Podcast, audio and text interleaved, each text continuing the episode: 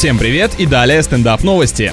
В США правоохранители чуть не арестовали робота-пылесоса. Возможно, эти офицеры раньше судебными приставами работали, вышли первый день в новой должности и по привычке, как давай имущество арестовывать, еле остановились. В действительности американка проснулась от шума бытового прибора и с просонья приняла его за грабителя. Она вызвала полицию, а сама укрылась в туалете. Когда тебя пугает такая ерунда, лучше прям жить рядом с унитазом, чтобы чересчур часто туда не бегать. Хореограф певицы Бьонсе впервые в истории защитил права на танцевальное движение и сделал его интеллектуальной собственностью. Надо срочно патентовать неприличные жесты, ходить всех бесить и зарабатывать одновременно. Этот постановщик не только выиграл собственное дело в суде, но и основал компанию для помощи артистам в подобных ситуациях. Прикольно, если он саму Бьонсе засудил, типа я просто показал тебе, как можно круто отжигать, а ты прям билеты на это продаешь. Давай-ка делиться будем.